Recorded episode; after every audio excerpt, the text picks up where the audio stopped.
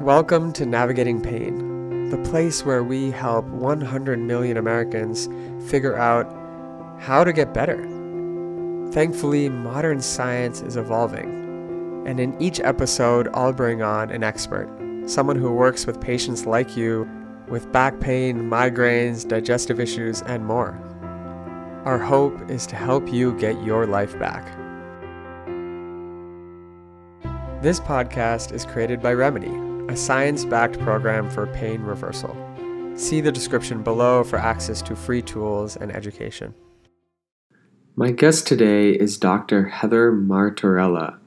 She began working with patients with chronic pain in 2006 during a postdoctoral fellowship in chronic pain. In 2012, she sustained an injury during an adventure trip to Costa Rica that resulted in her own chronic pain and ultimately led to a full career shift to work exclusively with these folks.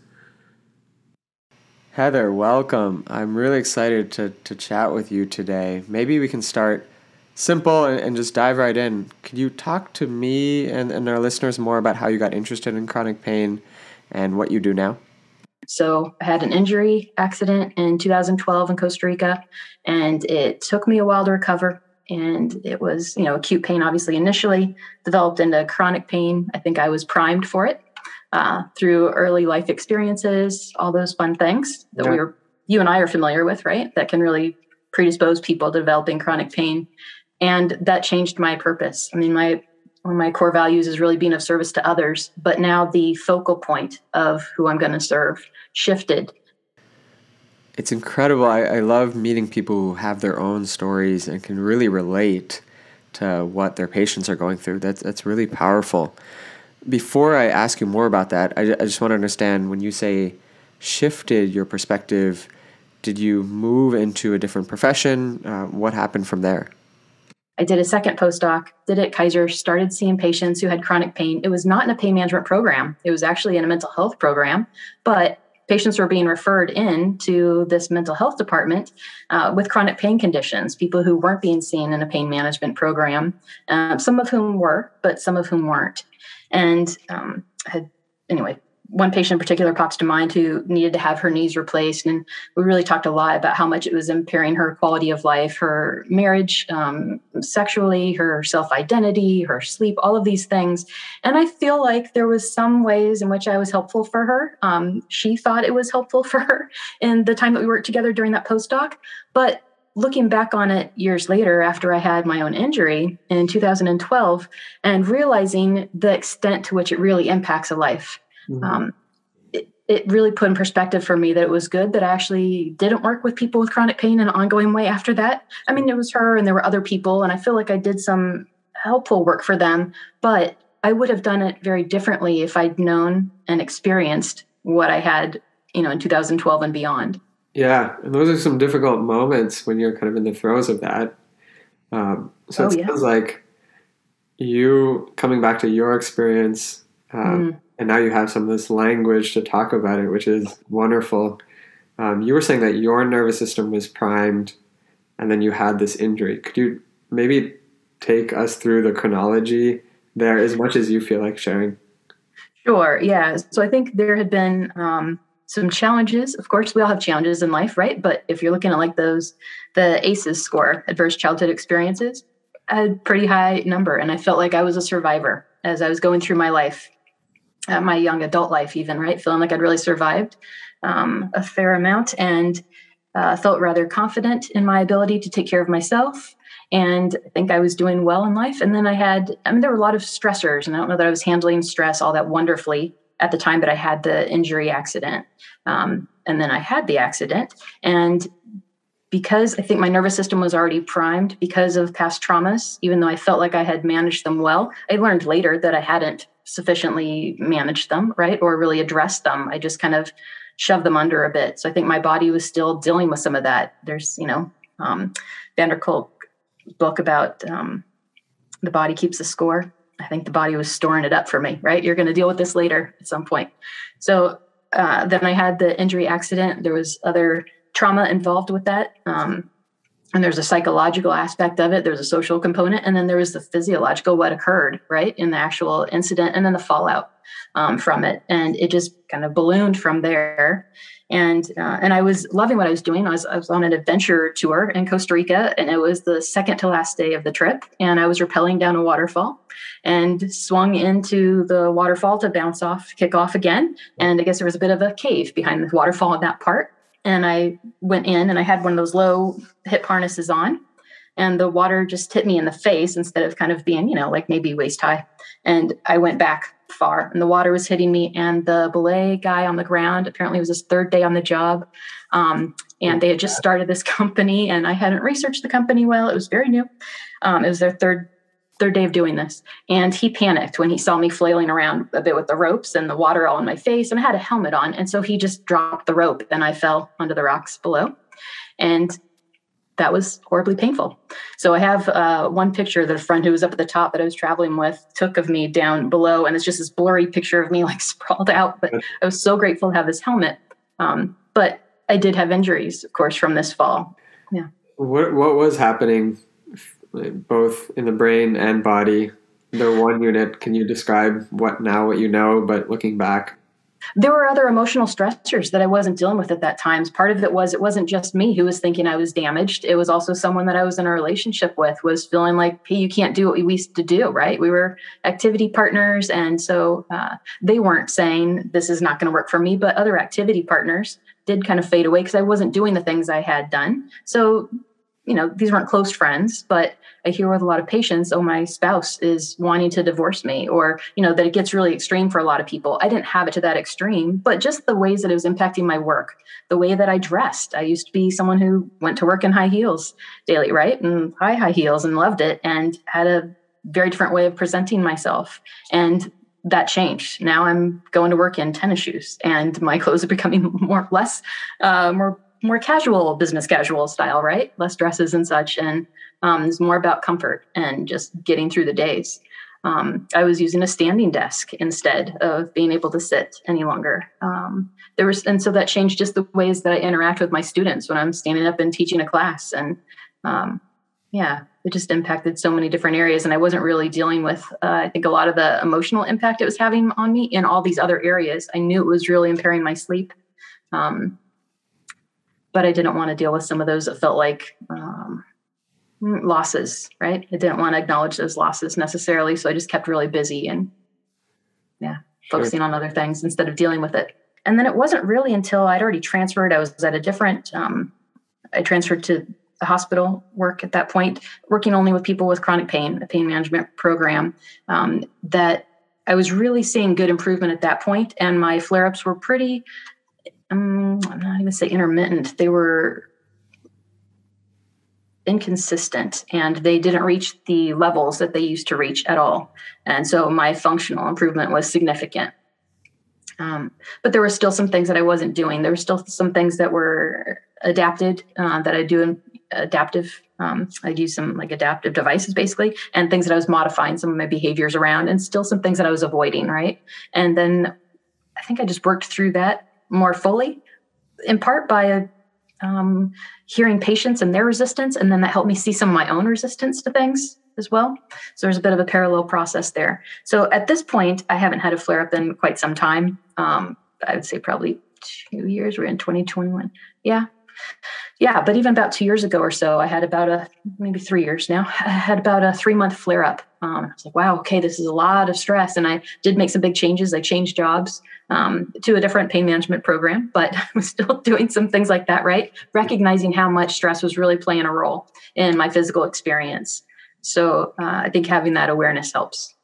Yeah, powerful. Wow. Going from such a, I mean, amazing and scary accident where that picture kind of looking down on you, I'm just kind of visualizing that yeah. to now when you haven't had a flare up in years. Can, no. Is this possible for a lot of people that you see? No, no, this is quite possible for a lot of people that I see. And I, I, shouldn't say I haven't had any flare up in years, but I haven't had something that took me down for a day, right? So I will get pain. It's not that it doesn't pop up on occasion, but it's something. What are some of the big kind of components that you teach people I think uh, mindfulness is a big piece of this, right? Um, mindfulness practices, how we go about things in our day to day life, uh, looking at trauma, really, like what has occurred in our lives that may be being expressed now by our body, uh, that may not have been able to be expressed either verbally or in some other way, getting it out. So there's um, repressed trauma that the body is letting us know about, right? Hey, you have to deal with me, and it's going to get louder until you deal with it, right? So, um, and it's going to continue to be disruptive. So there's that. Um, another component really is looking at people's sleep because if your sleep is poor, your pain receptors are just more reactive, right? You're going to have more of an inflammatory response. And if you're also not dealing with any of the emotional distress related to it, then your emotions get involved with the sleep. And we know that's a huge part of not being able to sleep is the anxiety, the worries, all the what ifs. And then you wake during the night, maybe because of pain, right? So we'll, we'll do a lot about the sleep and how emotions get involved in impairing our sleep and how those emotions are generally related to the pain itself and what losses may have come from the pain um, or things we're avoiding. I'd, I'd love to ask more about the sleep piece since that seems to be kind of one of the cornerstones. Okay. Maybe others are involved there, but how, if yeah. someone comes and they ask for some support on the sleep side, what education can you do you share with them? What tools do you share with them? Can you talk more about that side of things? Sure. Yeah. So one of the first things is I want to find out if people have sleep apnea potentially, if they have already been diagnosed with sleep apnea, and if so, if they are being treated for it, and if not, why not being treated for it. Um, so that's one of the things I just kind of check in with them. One, do they even know what sleep apnea is? If so, then great, is it being treated? Um, so if they're not getting enough oxygen to their brain because they stop breathing at night, right, which is like a like a, for example, obstructive sleep apnea, where people are they just stop breathing during the night uh, while they're sleeping. That um, that is going to impair sleep quality and sometimes sleep quantity, not necessarily, but right. Um, and that's going to impact their pain and their thinking process and their ability to digest food properly and all of these things that all interact, of course, in our experience. Um, and then I'm going to ask people about the types of pain that, sorry, the types of sleep that is impacted for them because of their pain. So a lot of people have difficulty falling asleep and so, what is that's preventing them from falling asleep well? Is it can't get physically comfortable in bed because of the pain? Or is it the thoughts that they get in bed and their brain starts going, I have to get to sleep. Um, if I'm not able to sleep, I'm not going to be able to function tomorrow at work. I'm not going to be able to regulate my mood well. You know, I'm going to feel like i am on a roller coaster. Uh, my pain's going to be worse. Um, but what about this pain now? And the thoughts start rolling onto the pain and all the things that they need to get done, they can't get done, how they're not productive, um, how they may be feeling like they're worried about being perceived as lazy, like all of the worst things that we call ourselves, right? The name calling and the things we tell ourselves that are harmful, they tend to be amplified when we get in bed and we don't have all the distractions of the day, the things to deal with. Um, so you get in bed, your brain has now associated likely your bed with pain and sleeplessness. So it's going to keep you awake just being in bed because your brain says, Oh, I'm in bed. I wake up now and I worry. That's what I do in bed. So we need to start shifting that. So I find out what types of sleep difficulties people are having. And that's the most common is the difficulty falling asleep because of the pain and the worries related to the pain. And then the second most common one is that people wake during the night. Maybe they roll over. Maybe they need to get up and take medication. Maybe they get up and go to the bathroom. Maybe they need water, whatever it is. The dog barks, someone rolls over. They wake up and they get back in bed and they can't return to sleep. And so this is sleep maintenance type of insomnia. And that can really make people feel very groggy the next day. Um, it can, anyway, it impacts people in a number of ways. I know we don't have a lot of time to go into it, but it's another big type that pops up. So the two most common are this difficulty falling asleep waking during the night and difficulty returning to sleep. And so those are the two that we're primarily looking at. There are others. Um, there's actually four that I would end up assessing for, but that's yeah. those are the primary ones that pop up with the pain I see most often. Um, so really addressing those with folks, and there are different interventions that can be used for each of those, and then there's some that kind of overlap both of those. Um, but really getting out of our head is going to be important at that point, and that's a very difficult thing to do when you have chronic pain that has, of course, sensitized the brain. Right. Yeah. So this is a kind of double edged sword where you're coming in for pain and that's affecting sleep, but that's also then maybe affecting how you feel. Um, and so it's interesting to hear that you're kind of you can target the sleep to improve both um, and suggest certain tools and, and interventions yeah. for people to use Um, yeah. Is that correct? That is correct. So I don't generally care for the zero to 10 scale of pain, right? Um, but I know we want to have some kind of quantifiable way of measuring pain, of, of measuring subjective pain, right? Because it's pain's invisible.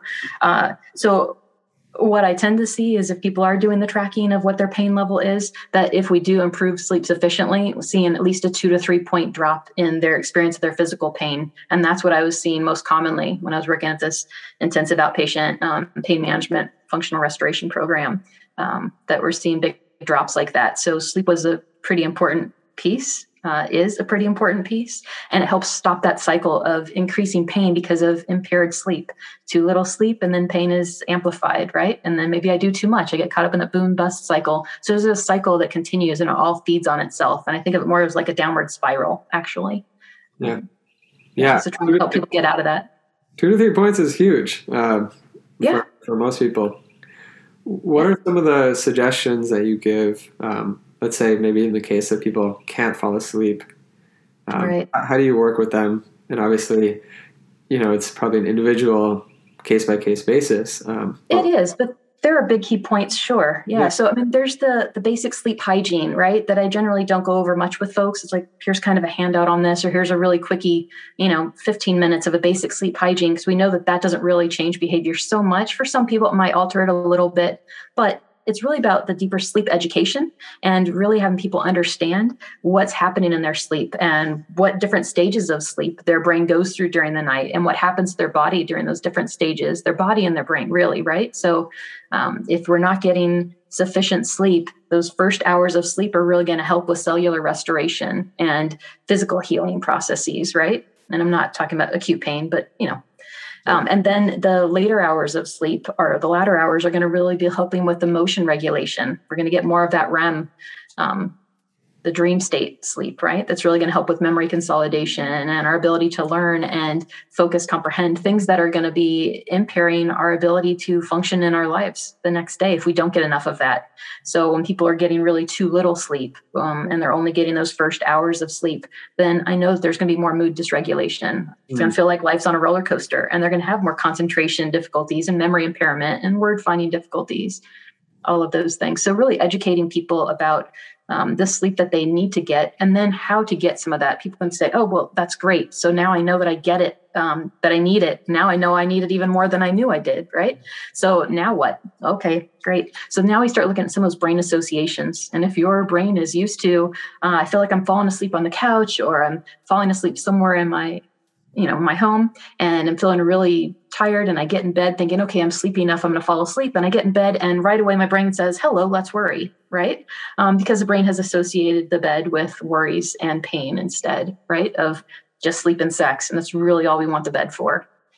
So being able to talk with some folks about that there's some of the basic um, healthy sleep hygiene in it but now there's really how does your your pain thoughts get involved in keeping you awake and getting you more agitated and really impairing your ability to sleep. And even when you do fall asleep, impairing the quality of it because your unconscious brain is still working on all of these worries, right? So sometimes it's something, there's a variety of things that I'll have people implement. Some people, it's as simple as doing a gratitude practice, maybe listening to a sleep story before bed, something that gets them out of their head and into their physical sensations, not focusing necessarily on pain, but there are some uh, mindfulness meditation practices that you actually do focus on those pain sensations, right? But with non judgmental awareness and present moment focus. And so being able to go in with acceptance and look at those sensations for what they are, recognizing that they do ebb and flow and how they change uh, while we're in bed. And then getting into maybe a body scan, also known as a passive muscle relaxation. Some people may look at them that way, but there are apps like Calm and others, Insight Timer and such, that have these sleep um, sleep stories people can listen to. There's autogenic scripts, uh, different things that people can get into that are going to get into their senses and out of their head and out of the worries. So their brain can kind of shut down. If we can put in some um, gratitude practices, so people are ending their thinking process in the night, their bedtime routine ends with like this gratitude practice. Uh, what were some of the silver linings of the day? uh, positive experiences, things we're grateful for, we're ending on a positive note with our thinking and less distress. So we're more likely to be able to fall asleep at that point. There's different things that we do during the night if you wake up, but a lot of sensory practices um, out of the thinking. Yeah. Um, to someone listening, and this is new for them, this might seem a little holistic. Uh, what, what do you see in your patients, um, and how long does it take people to get the hang of some of these practices um, and to mm-hmm. really start to see benefit for themselves?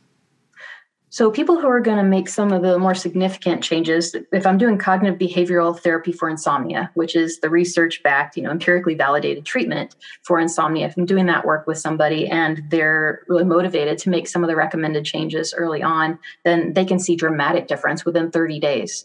Now, they're not going to like me the first two weeks of that. They're going to say, She's making me do these things. I hate this. What's wrong with her? I'm sleep deprived. This is worse than it was.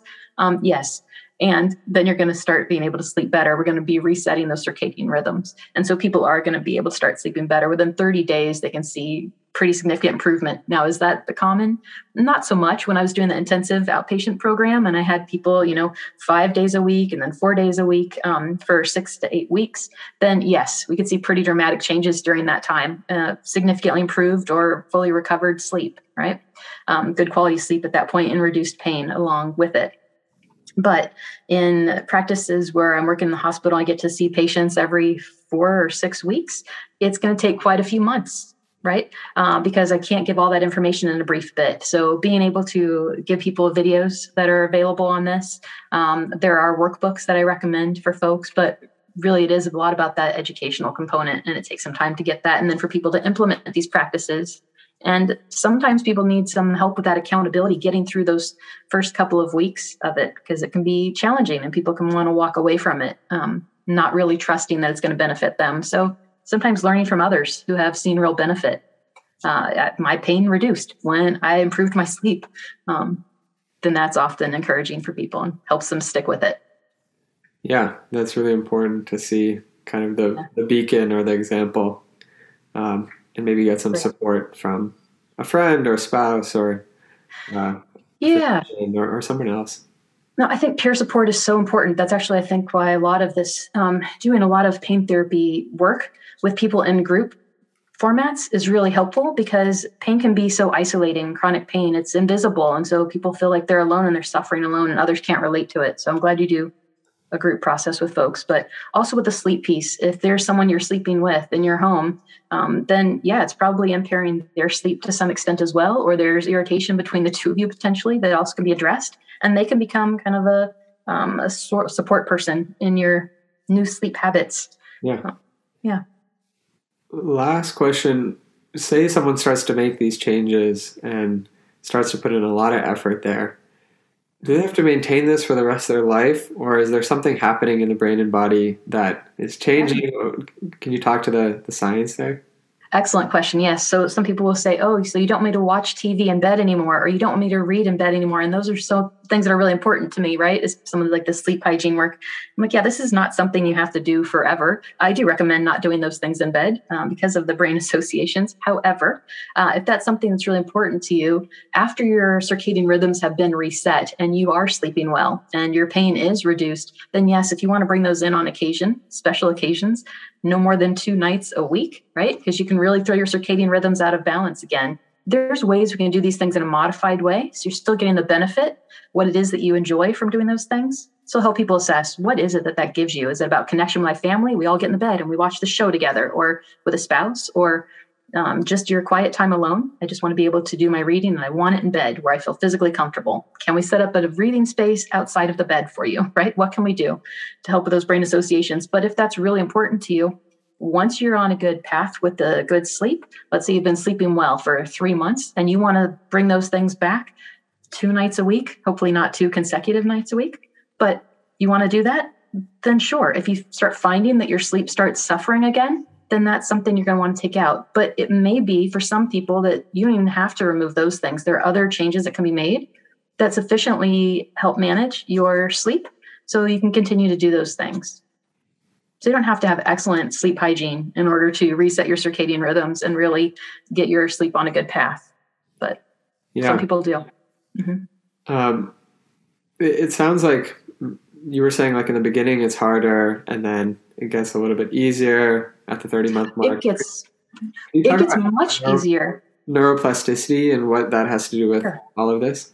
Sure. Well, so so this one is really about the hypothalamus and um, working with our circadian rhythms. And then, so neuroplasticity is more about these neural pathways that are created in the brain. And so that would be behavioral patterns, maybe that people have engaged in, or thinking patterns that people have engaged in, right? So if I keep traveling down this road and I keep worrying about um, the worst case scenario with my pain, then it can become a super highway. I think about it kind of like um, all the highways in San Diego, these inter- intersecting um, highways and I don't know. I just remember driving down in San Diego the first time and getting lost on all these different highways, right? And that some of them are quite large. And I think about those as these thoughts that have gone over again and again and again. If I do this thing, my pain is going to get worse. My pain is going to get worse. My pain is going to get worse. And so anytime I need to do those things or I'm thinking those those thinking patterns, that worst case scenario, I'm on this super highway that those thoughts just happen automatically for me now. It doesn't take any effort. It just comes and they come again and again and they get stronger as it's become the super highway. That's that thinking highway for myself, right? If I can start having a shift in perspective, if I can view things differently, if someone can give me some hope that I can latch onto, that I start seeing for myself, I start creating some exit roads, right? Like a mindfulness practice can be an off ramp that I take. I'm going to focus on the anchor of my breath. I'm going to be present and grounded in this moment, right? And so people can take that off road and get off of that thinking highway that is unhelpful thinking pattern, right? That's leading to greater and greater distress. So I'm going to start making more exit roads, um, off ramps. I'm going to make some little um, side roads, right? What are some healthier ways of thinking about my pain? Or instead of thinking that I'm a damaged person, right? That I have this um, disability or damage that now what's a different way of looking at that that might be healthy, healthier and more helpful for me right? So if i can see myself as a survivor or someone who is well managing and making progress um, with managing their distress their pain their sleep all of these things again they're interacted interactive then if I'm taking those side roads, those can start getting stronger. So this is a new neural pathway that I'm creating. It's a new way of looking at something, a new way of being, behaving, um, thinking, or identifying. And if I can start doing those more and more, and I may need a lot of reminders. Oh, there I go again. I'm, you know, in this worst case scenario thinking pattern. I'm back on that super highway. Where's my exit? What am I going to do? What's the skill I'm going to use? And so now I do this skill to ground myself in that moment, and I get off on that exit and now I'm feeling better. And I start making those pathways stronger and stronger and let weeds start growing over that superhighway, let it shrink down. Now that pathway's built, right? Um, it's in there. I think about it kind of like riding a bike or learning to play a musical instrument that you can tap back into that because that highway's there. Even if weeds start growing over it, you can jump back on that road. And that's like riding a bike. Maybe you haven't ridden a bike in many years or played a musical instrument in many years. And then yeah you start doing that thing again and it's kind of rusty. You know you're wobbly on the bike but then you're cruising along pretty quickly. The same can happen with these unhelpful thinking patterns or super highways that we can get back into. We can fall back into those patterns and get back in flare up zone. Yeah. Yeah.